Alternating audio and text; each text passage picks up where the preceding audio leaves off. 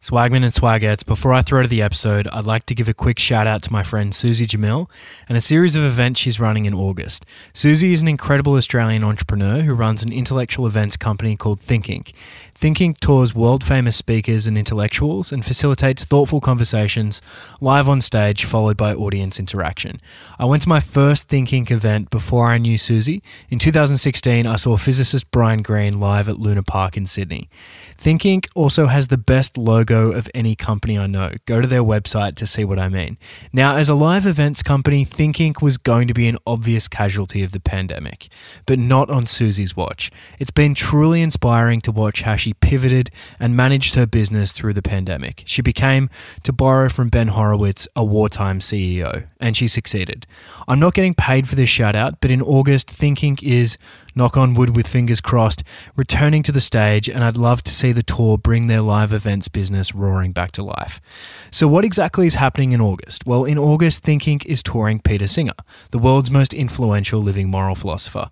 Another fun fact the last live event Peter did was, I believe, for the Jolly Swagman podcast in Melbourne before the pandemic. With ThinkInc, he'll be returning to the stage with live events in Auckland, Sydney, Brisbane, and Melbourne, as well as a virtual event so you can attend from the comfort of your own home. I'll be attending the Sydney show, so perhaps the swag people can catch up for a beer in Enmore before or after the event.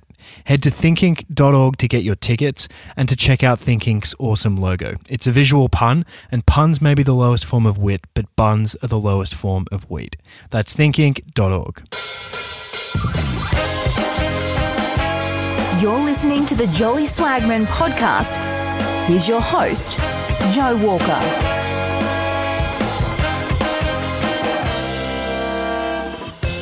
Friends, welcome back to the show. A short introduction to this episode.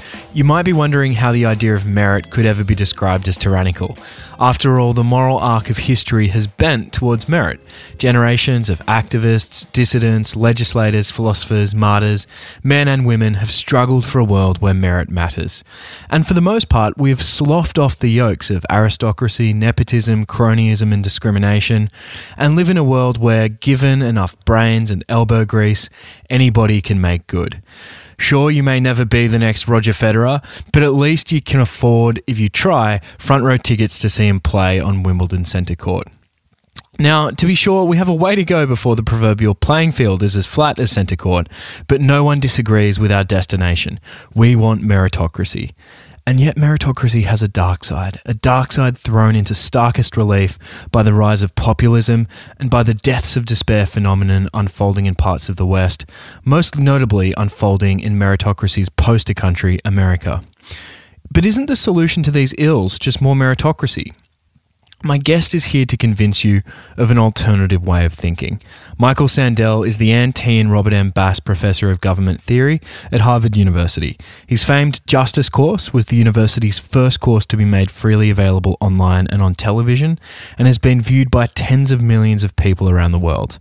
Michael is the author of numerous best selling books, including most recently The Tyranny of Merit, from which this episode takes its title. Without much further ado, Please enjoy my conversation with the great Michael Sandel. Michael Sandel, welcome to the Jolly Swagman podcast. Good to be with you, Joe. Michael, I'm so honored to have you on the show. You're such a voice of decency and moral clarity, and I think you have really important things to say at this moment. So, welcome. Thanks so much. I want to take you back, Michael, to the height of the Vietnam War. You were 18 years old in your senior year at high school, and like I was, a plucky high school debater. And you sent a letter to the then governor of California, who happened to live in the same district as your high school, challenging him to a debate. And that governor was Ronald Reagan. How did he respond and what happened? At first, he didn't respond at all. But then my, my mother read in a magazine that he loved jelly beans. So I bought six pounds of jelly beans, put them in a package with a red bow, along with an invitation, and took it to his house and delivered it. There were guards outside. He was the he was the subject of protests during the Vietnam War. They looked warily at this large, large uh, square package. They asked, "What's in it?" I said, "Jelly beans." They examined it closely and let me take it to the door in the end. Someone took it, and a few days later, he accepted. And he came and uh, spoke at our school and engaged, engaged me in this exchange. And who won the exchange? Well, uh, I should tell you, Joe, I was a high school debater, uh, full of confidence. Um, it was a, an almost universally left leaning student body. There were about 2,400 of us. And I thought it would be easy work to dismantle Ronald Reagan's arguments. He was for the Vietnam War, we were against it. He was against Social Security, we were for it. And he was against the 18 year old vote, which was then uh, about to be decided. Needless to say, we were for that. And yet, as, as I went through my list of very tough, probing questions, he responded to them with, uh, with ease. He didn't change his view, he didn't change our minds, but he showed a kind of respect and genial humor that, that I found disarming, and so did the students. Then came the questions from the students after I had at him, and uh, the hour ended, and off he went, and we weren't quite sure what had happened. I can't say I really laid a glove on him. He didn't change our minds, but he impressed us in ways that, this was 1971, nine years later, would enable him to be elected President of the United States, despite holding more conservative views than most voters.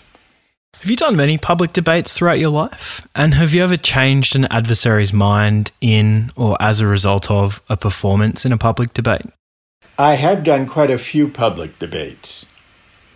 I don't know that I've changed the mind of the of the adversary, as you describe them, more as the of the interlocutor, but I have had experience, uh, the experience of engaging in a debate and changing the minds of onlookers or of participants, if not the if not the debating opponent. And usually that comes um, not by arguing vociferously or shouting, but instead by drawing out the full implications of the position of one's interlocutor.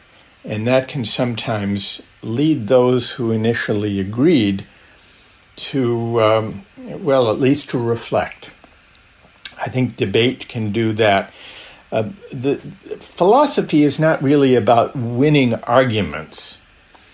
It's about uh, reflecting critically on assumptions. And I think that's how political persuasion at its best works by reflecting critically on the assumptions that underlie our political views. What's the best example of that in recent history of political persuasion done right? That's a good question. Uh, I I would say, well, the most recent example, I think, is the changing of the public mind within a relatively short period of time on the question of same sex marriage. If you think back, during the Obama presidency, it, would have been unthinkable in the early years of, of the Obama presidency for him even to have come out in support of same sex marriage. He was against it when he was elected in 2008. And yet, by the end of the Obama presidency, most liberals and progressives, at least in the United States, and a great many people in the center supported it. And so I think there was quite a dramatic changing of the public mind on same sex marriage within a relatively short period of time. Um, that's, uh, that's the most recent example I can think of of a dramatic turning of the public mind. Yeah, I remember hearing the news of the legalization of same sex marriage in America and thinking, oh, geez, where did that come from? I think you guys legalized before we did. After high school, you studied at Brandeis University and then at Balliol College, Oxford, where you were a Rhodes Scholar. You're now, of course, a famous or world famous Harvard professor. Can you think of pivotal moments, hinges in your life where you were the beneficiary of luck? Yes. Well, I think you mentioned that after college, I I went to um, Oxford on a Rhodes Scholarship. I I think that was a moment of luck. I hadn't even thought or planned or prepared to apply for a Rhodes Scholarship. When I was in college, I didn't know what I wanted to do. When I grew up, I thought, well, I loved politics and journalism. I thought maybe I would go into political journalism, uh, maybe enter politics, possibly law, maybe academia, but that was a that was in fourth place, I think. And then a, a professor of mine suggested I apply for this scholarship, which I did really at the last minute, on the spur of the moment, and went in for the interview and hadn't prepared, didn't really know what to expect. And lo and behold, the the committees that uh, I, I met with were were congenial and and and it all worked out. And going off to Oxford, I thought I would study philosophy for a term just to fill in my background so I could go back to concrete things, politics and economics, which had interested me. And one term didn't prove to be quite enough, so I took a second term, and before I knew it, I was hooked by philosophy and wound up studying uh, there for four years, studying philosophy and writing a dissertation and and then going into academia. So this was not a well planned, uh, deliberate journey, but it kind of emerged. There was a great deal of luck in who advised me, who directed me, who was on this or that committee that gave me opportunities. The teachers I was lucky enough to encounter at Oxford. And and then, for that matter, the, the job interview that got me the post at Harvard as a 1980 as a, as a young beginning professor. I think there was luck at every step along the way. Different membership of any of those committees could have could have landed me back in political journalism, I suppose. I'd like to quote Peter Thiel, first outside investor in Facebook, founder of PayPal and Palantir. Peter has said that as a society, we attribute too much to luck. Luck is like an atheistic word for God. We ascribe things to it that we don't understand or don't want to understand. End quote. Do you agree with Peter that we attribute too much to luck? No, I think in general we attribute too little to luck. In fact, that's one of the main arguments of my new book, The Tyranny of Merit. The, the idea is that merit has become a kind of tyranny because, in recent decades especially, the successful have come to believe that their success is their own doing, the measure of their merit, the product of their effort and hard work, and by implication, that those who struggle have no one to blame but themselves. Now, there is something appealing about assuming that we are the masters of our fate, that we control our destiny, that everything we achieve is the result of our own doing. But this this misses the role of luck and good fortune that help us on our way. It leads us to forget our indebtedness, not only to accident and circumstance and the contingencies of life, but our indebtedness to those who make our achievements possible family and teachers and friends and community and the country in which we live, for that matter, the times in which we live. There are there's all sorts of luck woven through these circumstances, unpredictable, unforeseeable circumstances of life. And I think part of the problem politically is that the divide between winners and losers has deepened in part because those who've landed on top have come to believe that their success is their own doing. And to look down on those less fortunate than themselves, saying it's their fault. they've fallen short, they haven't tried, they lack talent. I think a greater appreciation of the role of luck in life can prompt a certain humility.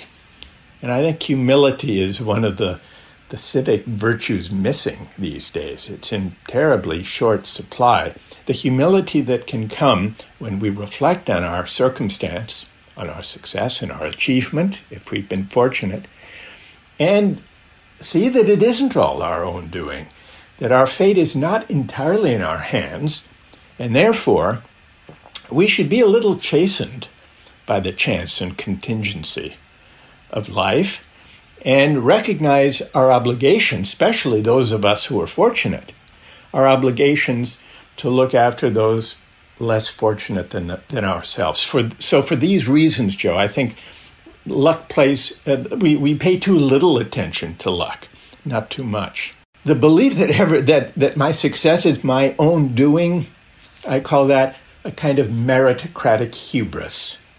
And meritocratic hubris, in a way, forgets the luck and good fortune that help us on our way. It forgets our indebtedness.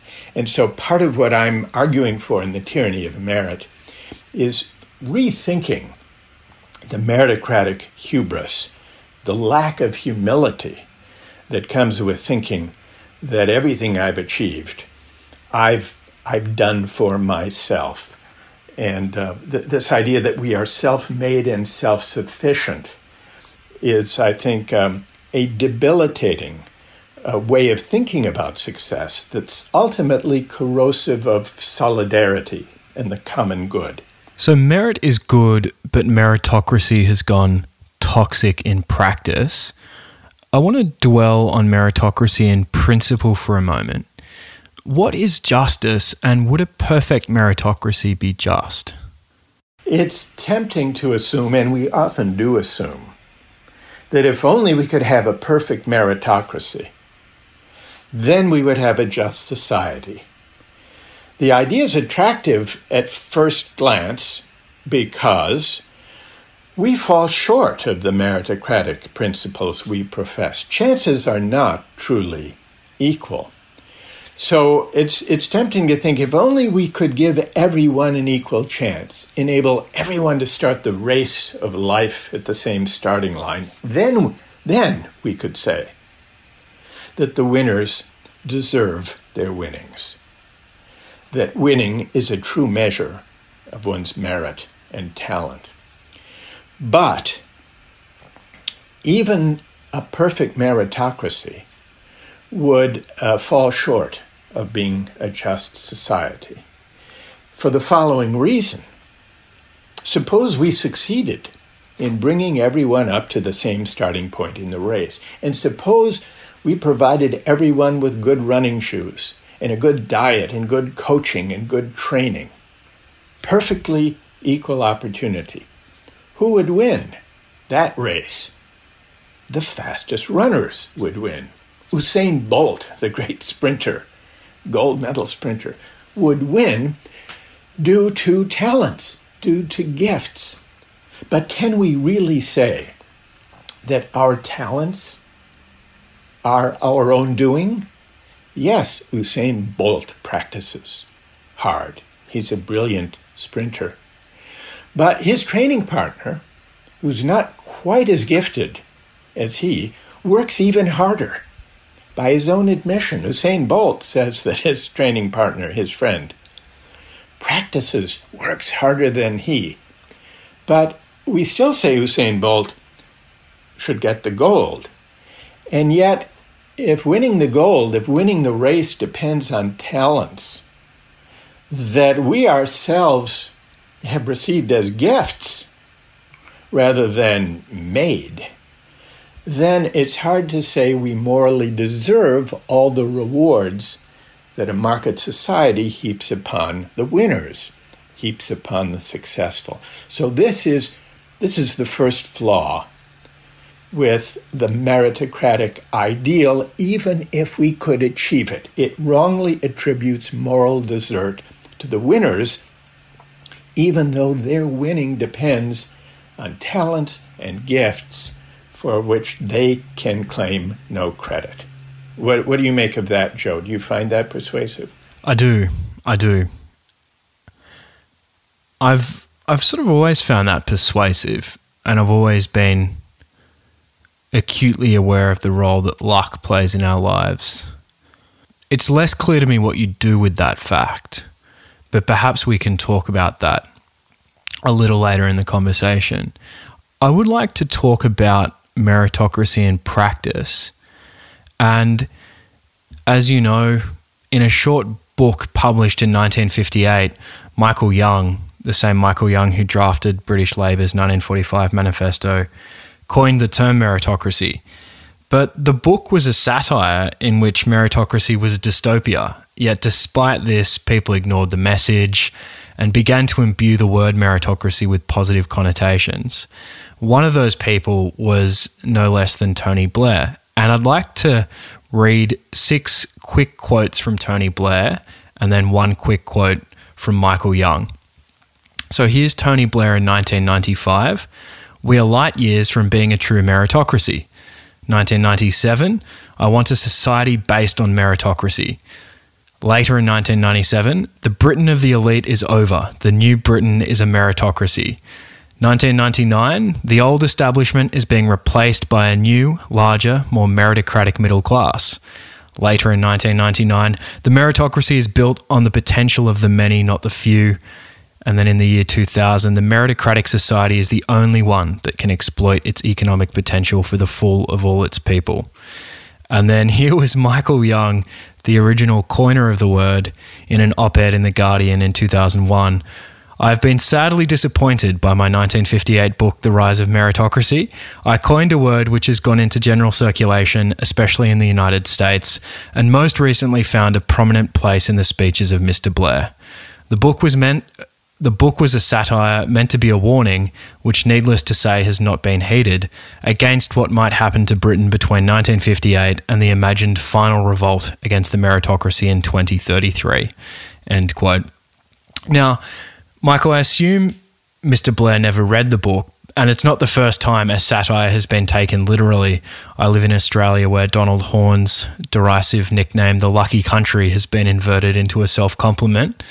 But what was it about meritocracy positively defined that so appealed to New Labour, a party whose previous incarnation was inextricably bound up with the working class? There were a couple of sources of the appeal of meritocracy, especially in Britain. The first is it offered an alternative to the rigid class bound system, where hierarchies were fixed essentially based on the accident of birth, and where the children of the working class didn't have a chance to go to the best schools and to compete to enter the best universities and to get the kinds of jobs and and opportunities that flowed from that. So, if the alternative to meritocracy is aristocracy, with fixed heredities based on birth and, and rigidities of class, well, of course, by that contrast, if that's the only alternative, meritocracy seems liberating, seems democratic by contrast. And I think that was, Tony Blair was still playing upon that contrast.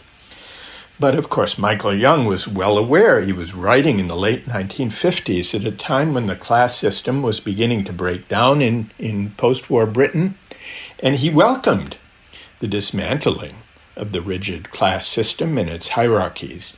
But he glimpsed that meritocracy had a dark side. Now, there is a second part of the, before we get to the dark side, there's a second source of the appeal of the kind of meritocracy Tony Blair was advocating. And that is that it seems to attribute to each individual a kind of mastery over our fate, over our circumstance.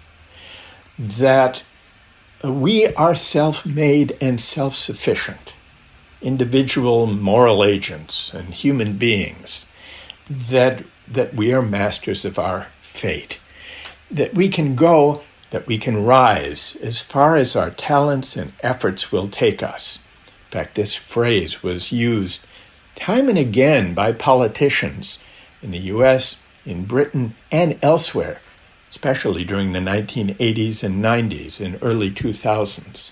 Everyone is free to rise as far as their talents and effort will take them. So there is something liberating in this. So then, what, what is the dark side? Well, in the tyranny of merit, I argue that the dark side of meritocracy is that it's corrosive of the common good. And the reason it's corrosive of the common good is that it leads to meritocratic hubris among the successful, by which I mean the tendency of the successful to inhale too deeply of their own success. And it also leads to demoralization, even humiliation, among those who fall short. Michael Young pointed out that in an aristocratic society, those at the top couldn't really believe, though they might try, that they had earned their place. They were born into it. And those at the bottom, the peasant classes, or later, the working classes, didn't really believe that they landed uh, at the bottom because they were less capable and worked less hard than the landlords, let's say, or the factory owners, they knew the system was rigged.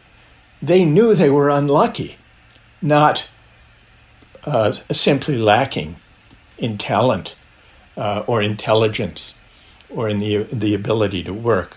Whereas in a perfect meritocracy, this was Michael Young's great insight.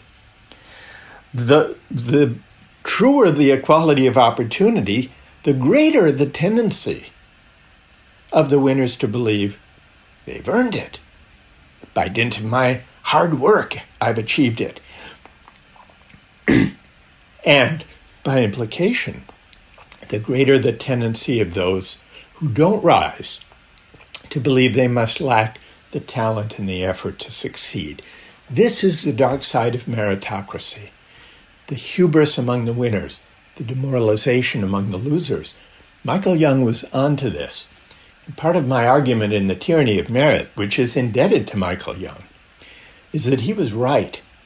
And that the divide between winners and losers and the resentments created by the dark side of meritocracy has pulled us apart and has really opened the way for figures like Donald Trump and other authoritarian populists to tap into the resentments and grievances of those who feel looked down upon by credentialed elites, who feel that their work isn't respected. And this is where the critique of meritocracy becomes part of a political diagnosis, where I argue that much of the appeal of figures like Trump is the ability to, to somehow connect with the, the anger and resentment of people who feel looked down upon by meritocratic elites, Joe. I remember in 2016 feeling sickened by the populist backlash that we were witnessing in America, the UK, parts of Europe. Obviously, that was the year of Brexit and the year that Trump was elected. And I remember thinking, Michael, that the new divide is now global versus national. And I remember thinking that global was good, national was bad, and that that bad had won out over good. What what did the Joe of 2016 miss? Well, the Joe of 2016 was right to be worried by Brexit and the election of Trump and the polarization that these events reflected. But I think it would be a mistake to see this uh, as a contest between globalization and national identity, with globalization being on the side of the angels and national identity being uh, being a source of uh, prejudice and xenophobia and hatred. I, I think it's more complicated than that. Because part of what paved the way to Trump was a kind of complacent faith in a neoliberal globalization project that meritocratic elites advanced really for four decades. It began with figures like Ronald Reagan and Margaret Thatcher, who made the explicit argument that government is the problem, free markets are the solution. But even after they passed from the political scene and were succeeded by center left politicians, like Tony Blair, whom we've discussed, and Bill Clinton in the US, these center left politicians did not challenge the fundamental market faith. They accepted the neoliberal globalization project. They softened the harsh edges of unfettered, laissez faire, uh, free market ideology. But in a way, they consolidated that market faith and they connected it with a kind of meritocratic faith. So, globalization, the version of globalization they pursued, produced widening inequalities and wage stagnation for most workers. But their response to that inequality was not to contend with it directly, not to try to restructure the economy or to rethink the neoliberal policies and deregulation that had brought it about. Instead, it was to make working people the following offer If you want to compete and win in the global economy, go to university. What you earn will depend on what you learn. You can make it if you try. These were the political slogans and mantras of the 90s and early 2000s. Uh, figures from across the political spectrum among mainstream politicians. So, in a way, this was an embrace of a neoliberal version of globalization. It emphasized that the alternative to inequality was individual upward mobility through higher education. But there was something insulting in this offer that they didn't quite recognize. The insult was this if you didn't go to college, and if you're not flourishing in the new economy, your failure is your fault. You didn't get a good enough education. Now, this insult was politically damaging, especially when we remember that most people don't have a four year university degree. The majority of people, nearly two thirds in the US, don't.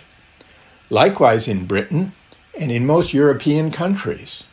Not sure what the figure is in Australia, but, I, but it, it's true that a majority do not have a four year university degree. So it's folly to create an economy that sets as a necessary condition of dignified work and a decent life a four year degree that most people don't have. But how does this connect with global, global identities as against national ones? As well educated, credentialed, meritocratic elites in professional classes reap the benefits of neoliberal globalization and deregulation during the 90s and 2000s. They came to identify less with their fellow citizens within the nation, and to identify more with cosmopolitan identities, professionals, well educated, well credentialed people like themselves who lived around the world. And so this, uh, this left a great many people feeling left out, feeling excluded, feeling looked down upon, but also feeling that their sense of patriotism and national community was itself a kind of prejudice, ideally to be overcome. And so then figures like Donald Trump come along. And they speak to this hunger for national community by asserting a, a harsh, unforgiving kind of xenophobic nationalism. And in some cases, outright racist appeals. Well, for people who feel looked down upon by elites, by global elites, for people left behind by the neoliberal globalization project, there is an appeal by the, the they, many responded to this kind of xenophobic uh, and in some cases racist appeal of Donald Trump and authoritarian populists. So I think to get around this, to provide an alternative, Joe, back to the Joe of 2016, progressives need to find a way to articulate a meaningful sense of community and to recognize the importance of national citizenship alongside global identities and allegiances, and not leave national identity to be defined by right wing, xenophobic, authoritarian figures like Trump. Yeah, I made this point to Peter Singer in a live podcast in Melbourne at the beginning of last year before the pandemic. I made the point that a new Darwinian left, which was a reference to his book, A, Dar- a Darwinian Left, a new Darwinian left should embrace patriotism as opposed to nationalism. But I want to, I want to, I want to keep talking about the populist backlash for a moment, but take a quick detour through the financial crisis of 2008 and the Great Recession.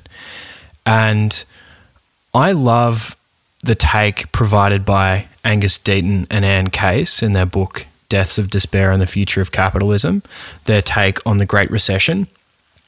Let me quote from the, the book. So they write, we have emphasized that the Great Recession did not bring deaths of despair in the way that the Great Depression brought epidemics of suicide in the US and Britain, but that does not mean that it did not matter. We suspect that the upsurge of populism on the right and of rage against inequality on the left have much to do with the financial crisis. Until the crash, it was possible to believe that the elites knew what they were doing, that the salaries of the CEOs and the bankers were being earned in the public interest, and that economic growth and prosperity would make up for the ugliness of the system. After the crash, when so many ordinary people lost so much, including their jobs and their homes, the bankers continued to be rewarded and went unpunished, and politicians continued to protect them. Capitalism began to look more like a racket for redistributing upward than an engine of general prosperity. End quote. The the point being that the real import of the Great Recession wasn't the economic and social misery that it inflicted, although it certainly inflicted those in great measure but it pulled back the mask of American capitalism and showed to people that this thing is rigged. And so I guess if that was the spark that lit the populist backlash, what you're telling me is that there was this mountain of dry wood that had been building up a mountain of resentment for the previous three decades. And so the narrative became you look down on us and tell us that we're worthless and you're not even good at your jobs yourselves. Is that an accurate summation? Yes, in a word, yes, Joe. You've summed it summed it up very well. And the passage you read from Angus and uh, from Angus uh, Deaton and Anne Case about deaths of despair, I agree with that entirely. And it's it's uh, I, I cite uh, them in The Tyranny of Merit. Our, their book came out just shortly before uh, mine did. But our, our diagnoses of what's happened in our politics are entirely compatible, even complementary. Because the dry tinder that you're describing, that was um, that was there for the kind of uh, incendiary uh, events that unfolded beginning in 2016. The, the financial crisis, I think, was a trigger for, well, or, or not to mix the metaphor, was a spark that uh, enabled this dry tinder to uh, come ablaze, uh, given the uh, given the politics of grievance that Trump was able to articulate.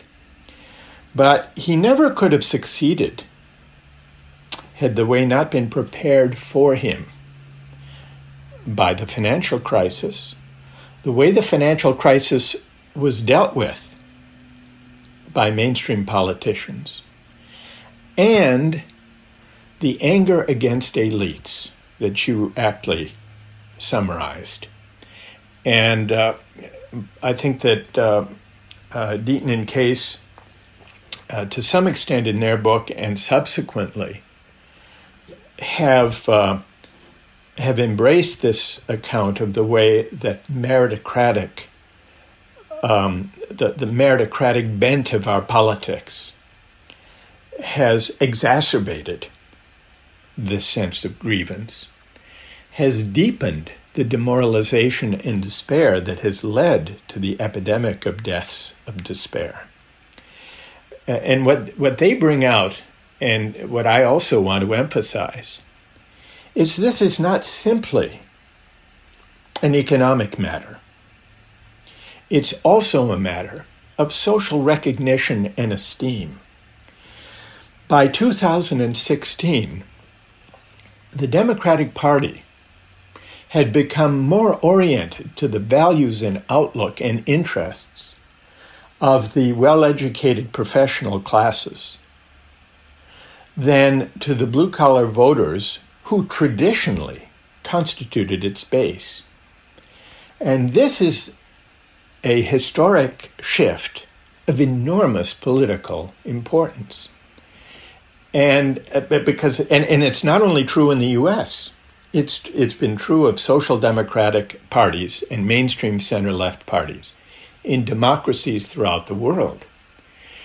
Um, that they have essentially lost, they've alienated the blue collar voters who once were their primary base. It's true of the Labour Party in Britain, the Democratic Party in the United States, the Socialist parties in France, the uh, SDP in Germany, and in many other places, center left parties, by embracing both neoliberal globalization and meritocratic uh, answer to inequality, have alienated working people and, and given rise to this sense of grievance uh, that, that right wing authoritarian populists exploit. Another way of putting this, Joe, is that right wing authoritarian populism of the Trump variety is usually an indication of the failure of social democratic politics.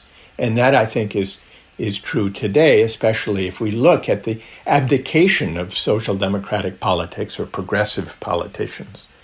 Um, their their their uh, abdication of the project of trying to rein in the excesses of capitalism and confronting inequality uh, from the 1980s to the present.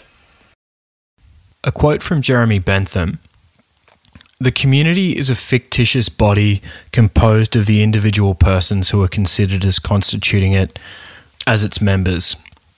The interest of the community then is what is it? The sum of the interests of the several members who compose it. That is a quintessentially weird quotation. Weird in the sense of Joe Henrich's acronym, Western Educated, Industrialized, Rich, and Democratic, describing the Western psychology how is the weirdness of the technocratic elite connected with its focus, its blinkered focus on distributive justice? Well, the passage you just read about the good of the community from Jeremy Bentham uh, highlights the, to my mind, the, the defect, the emptiness of a purely utilitarian account of the common good, and for that matter, of justice. But this way of thinking about the common good is simply an aggregate, a summing up of individual wants and desires and preferences, is deeply influential. And its influence has been deepened by economics economics is a social science, but also as a tool for governing, and especially as a tool for technocratic governance. And it's, it's this conception, this narrow conception of, of justice and of the common good, that I've been arguing against for some time. And what it misses, see, it seems to be an expression of, of individual liberty. Each person should be free to pursue uh, their wants unimpeded. That's freedom, according to this narrow conception. But what that misses is we are not free simply when we act on our desires unimpeded. That's a consumerist idea of freedom and of the common good. We're only really free, and the ancient political philosophers, going back to Aristotle, understood this. We're only really free if we can have a meaningful say in how we are governed, and if we can have a meaningful voice in how to define our common purposes and ends. This is a civic conception of freedom and of the common good that goes beyond the summing up, the counting, the aggregative notion of the common good that you just read out from Jeremy Bentham. And so it seems to me we need, as a matter of philosophy, to recapture the civic understanding of freedom and the common good that requires that we as citizens deliberate about common purposes and ends, which may involve messy debates about competing values, but it's, it's necessary because it enables us to grow and to reflect and to deliberate and to engage with our fellow citizens, to reason together about the meaning of justice and of the common good and about what we owe one another as fellow citizens. A purely consumerist conception, the Benthamite utilitarian conception, lends itself to economists and experts and technocrats figuring out for us how best to seek the public good. This way of thinking underlies the market fundamentalist faith we were discussing earlier and that came to prominence in the 1980s and that continued through the 90s and 2000s. But part of the problem with the technocratic conception of the common good, the consumerist conception, is that it leaves us with an empty and hollow form of public discourse. Because if the big questions are to be decided by experts and technocrats and economists, then there's very little left for democratic citizens to argue about and reason about. And when a financial crisis comes along, the experts and the technocrats are very likely to lean toward shoring up the unregulated financial system that led to the crisis. This is why I think you're right, going back to your observation about 2008 being a turning point or an inflection point. I think that's true because it, it brought together the uh, effect of this technocratic way of thinking about governing. It drew upon and reinforced the disempowerment of a great many working people who were not experts or technocrats, but citizens it reinforced the inequality that kept them down. And uh, uh, because, it, because of politics of the common good, a, a more strenuous civic idealism did not find expression then. People looked elsewhere. And angry people looked elsewhere. And this paved the way to Donald Trump in the United States and similar figures in many other democracies, sadly. What is contributive justice? Why does it matter? And why can't we just give the people their soma? well, in, in The Tyranny of Merit, I argue that distributive justice is not enough. We need contributive justice, by which I mean everyone in a democratic society should have an opportunity to exercise their talents, to contribute to the common good, and to be recognized, to win social recognition and esteem for having done so. One of the reasons that the inequality brought about by globalization is so galling, the source of such anger and resentment, is not only that due to wage stagnation and the loss of manufacturing jobs, working people have less purchasing power. That's a problem.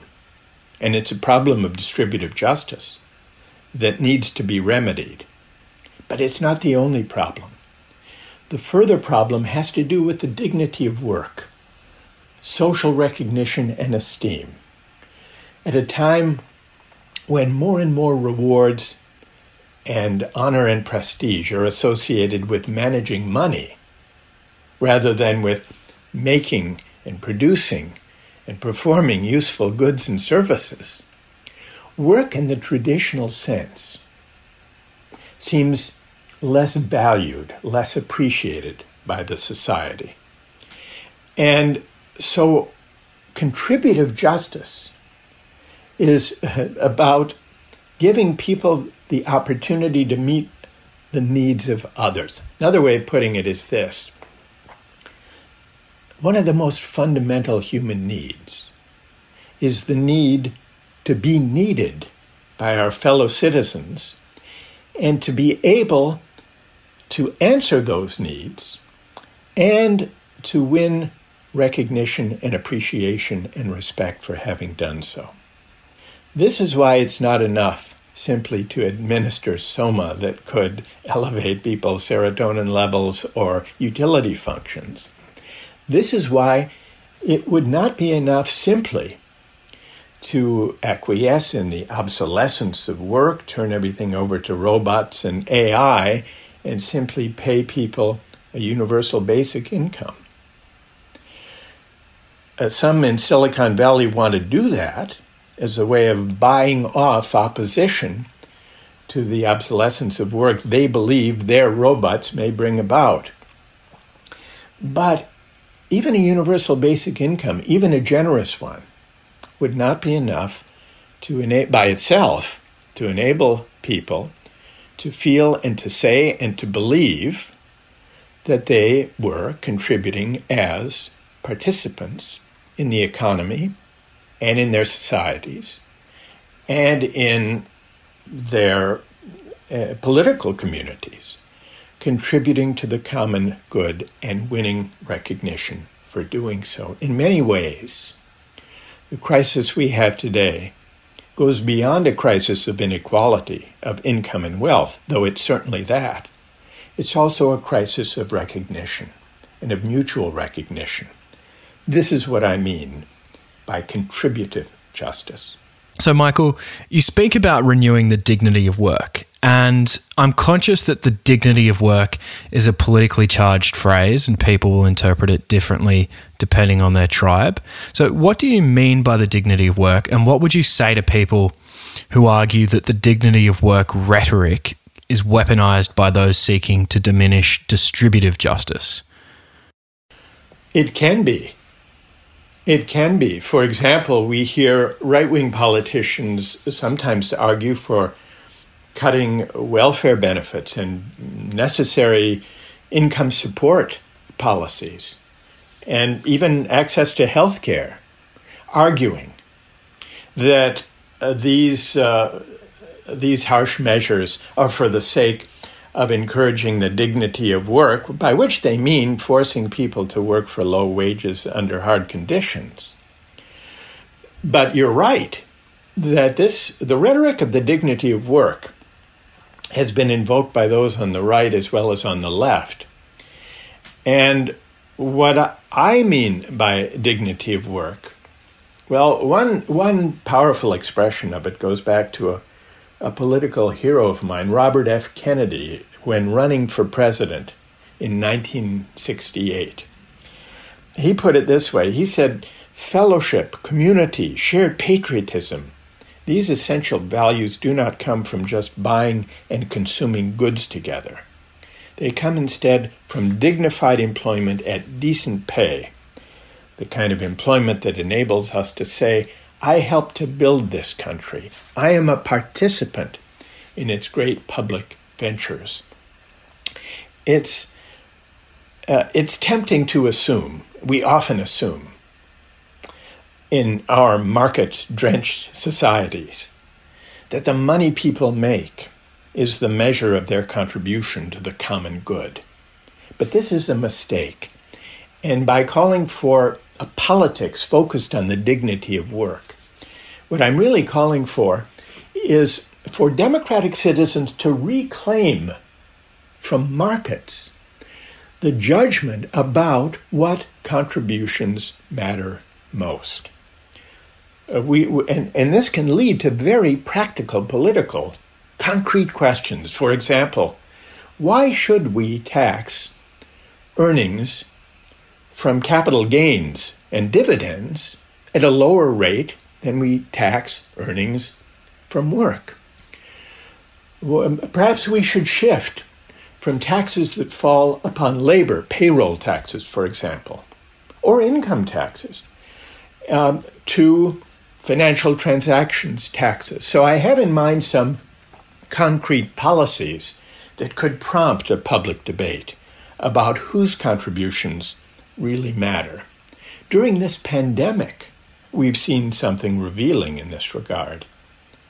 Those of us with the luxury of working from home and holding meetings on Zoom have come to recognize how deeply we depend on workers we often overlook, not only those in the hospitals caring for COVID patients, I'm thinking also of delivery workers, warehouse workers, grocery store clerks, home healthcare providers, childcare workers. These are not the best paid or most honored workers in our society. But now we've been calling them essential workers. So this could be a moment for a broader public debate about how to bring their pay and recognition into better alignment with the importance of the work they do. This would be an expression of the dignity of work as I understand it. Here's one other uh, one other expression of it, Joe. Martin Luther King Jr in 1968, shortly before he was assassinated, went to Memphis, Tennessee, to speak to some striking sanitation workers, garbage collectors. And what he told them was this the person who picks up your garbage is, in the final analysis, as important as the physician. Because if he doesn't do his job, diseases are rampant and then he added this all labor has dignity. So, this is the spirit of the dignity of work, as I understand it. You're right. The term can be appropriated uh, to oppose progressive policies of welfare support and, and health care and the like. But this is the debate we should have. Whose contributions really matter? the hedge fund manager or the nurse or the teacher or the care worker? Does the hedge fund manager really contribute 400 or 600 or 8 time, uh, 800 times the social value that a teacher does or a nurse? Most people don't think so. Well, if that's the case, shouldn't we figure out ways to reconfigure our economy? in our system of reward and of social esteem to take account of the reflective judgments we would make together about what really counts as a valuable contribution to the common good. This is what I mean by the dignity of work, but also what, what I think would require a morally more robust kind of public discourse than the kind to which we've become accustomed, Joe. You asked me whether I was persuaded that a perfect meritocracy would be unjust. And I said that I was, but I wasn't sure how to operationalize that. So I'd like to finish with that. Why are equality of opportunity and equality of outcome a false dichotomy? Well, there's a there's a third alternative. First, equality of opportunity, uh, the idea that no one should be held back by poverty or prejudice, that's an important moral principle. But we need to recognize that it's a remedial principle. It's not a, a sufficient condition of a just society. So, what would be? What more do we require? would be required for a just society than equality of opportunity. Some say equality of result, by which they mean a kind of utopian but maybe ultimately oppressive system in which everyone's income and wealth must be the same. I don't think that is the alternative to equality of opportunity. What I argue for toward the end of uh, my book, The Tyranny of Merit, is a broad democratic equality of condition. And by this I mean uh, creating within politics, but also within civil society and the economy, conditions where people from different walks of life can look one another in the eye, hold their head up high, and believe that they, and rightly believe, that they are respected as equal citizens, and that part of the basis of that equality is that they contribute to the common life and that they share in deliberation about public purposes and ends. A broad democratic equality of condition uh, is undermined by it, it's eroded, its possibility is eroded by the kind of market fundamentalism and by the meritocratic self satisfaction that have predominated in recent decades.